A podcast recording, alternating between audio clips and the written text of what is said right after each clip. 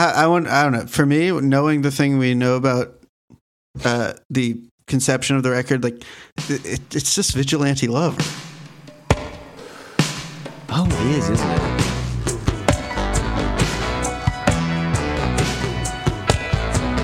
Ooh, you think you got a gypsy smile, but it won't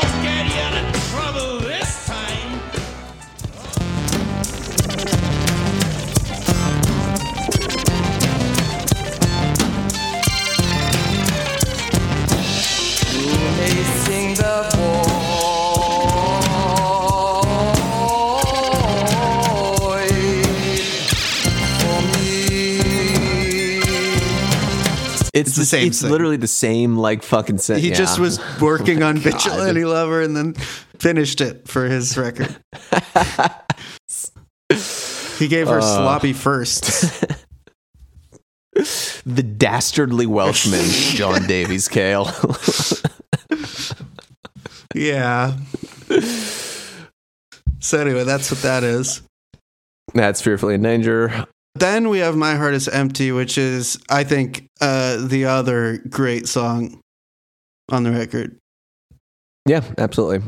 Big song. And this one, again, uh, uh, this is a Nico composition, uh, but I think really speaks to where she was at and where she had been. My heart is empty, but the songs I sing are filled with love for you. A man said that to me. That's how I know.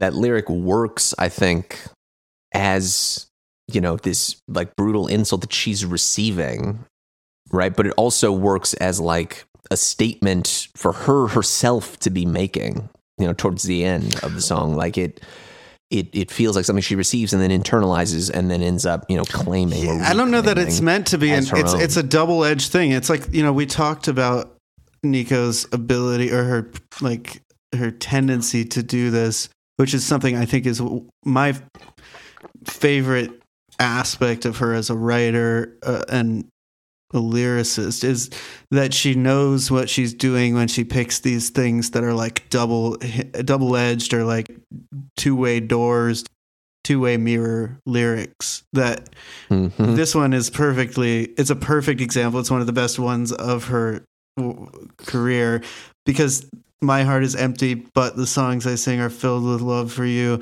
A man said that to me. That's how i know. It could be that he's saying my heart is empty except for you or it could be my heart is empty even though i'm singing to you. Right. and and it's it's totally unclear which one it is. And then she's singing it and it feels like you don't know how she feels about that. It's there's so many different ways to interpret the positive aspect of that, I see what you mean, but it, the rest of the song doesn't feel like it uh, is endorsing the positive uh, uh, angle or the positive take on that. Sometimes love it does not show. Sometimes it does not even know. There's no witness to my anger. When it stabs until he dies, I'm looking for the strangler to help me with my crime. it's just unclear if, if she's also equally empty and and kind of that's where the connection is that there's this thing of sometimes it doesn't even know sometimes it doesn't show sometimes it doesn't know. There's just no point in this record in this song where it it actually gives you something to hold on to. It's like up to you to decide. And i think ultimately that's the point for uh, my interpretation of the song would just be that it kind of is about how you you never really can be sure of how the other person feels. So it's this constant flickering on and off. It's like schrodinger's cat. Is there actually anything here or is it not? That's kind of the impossibility of romance is that you don't get to know how much is really there at any given time. And there's this kind of war going on of like each other's in- ideas about it, Wow. something like that, Sure. irreconcilable, and a great song.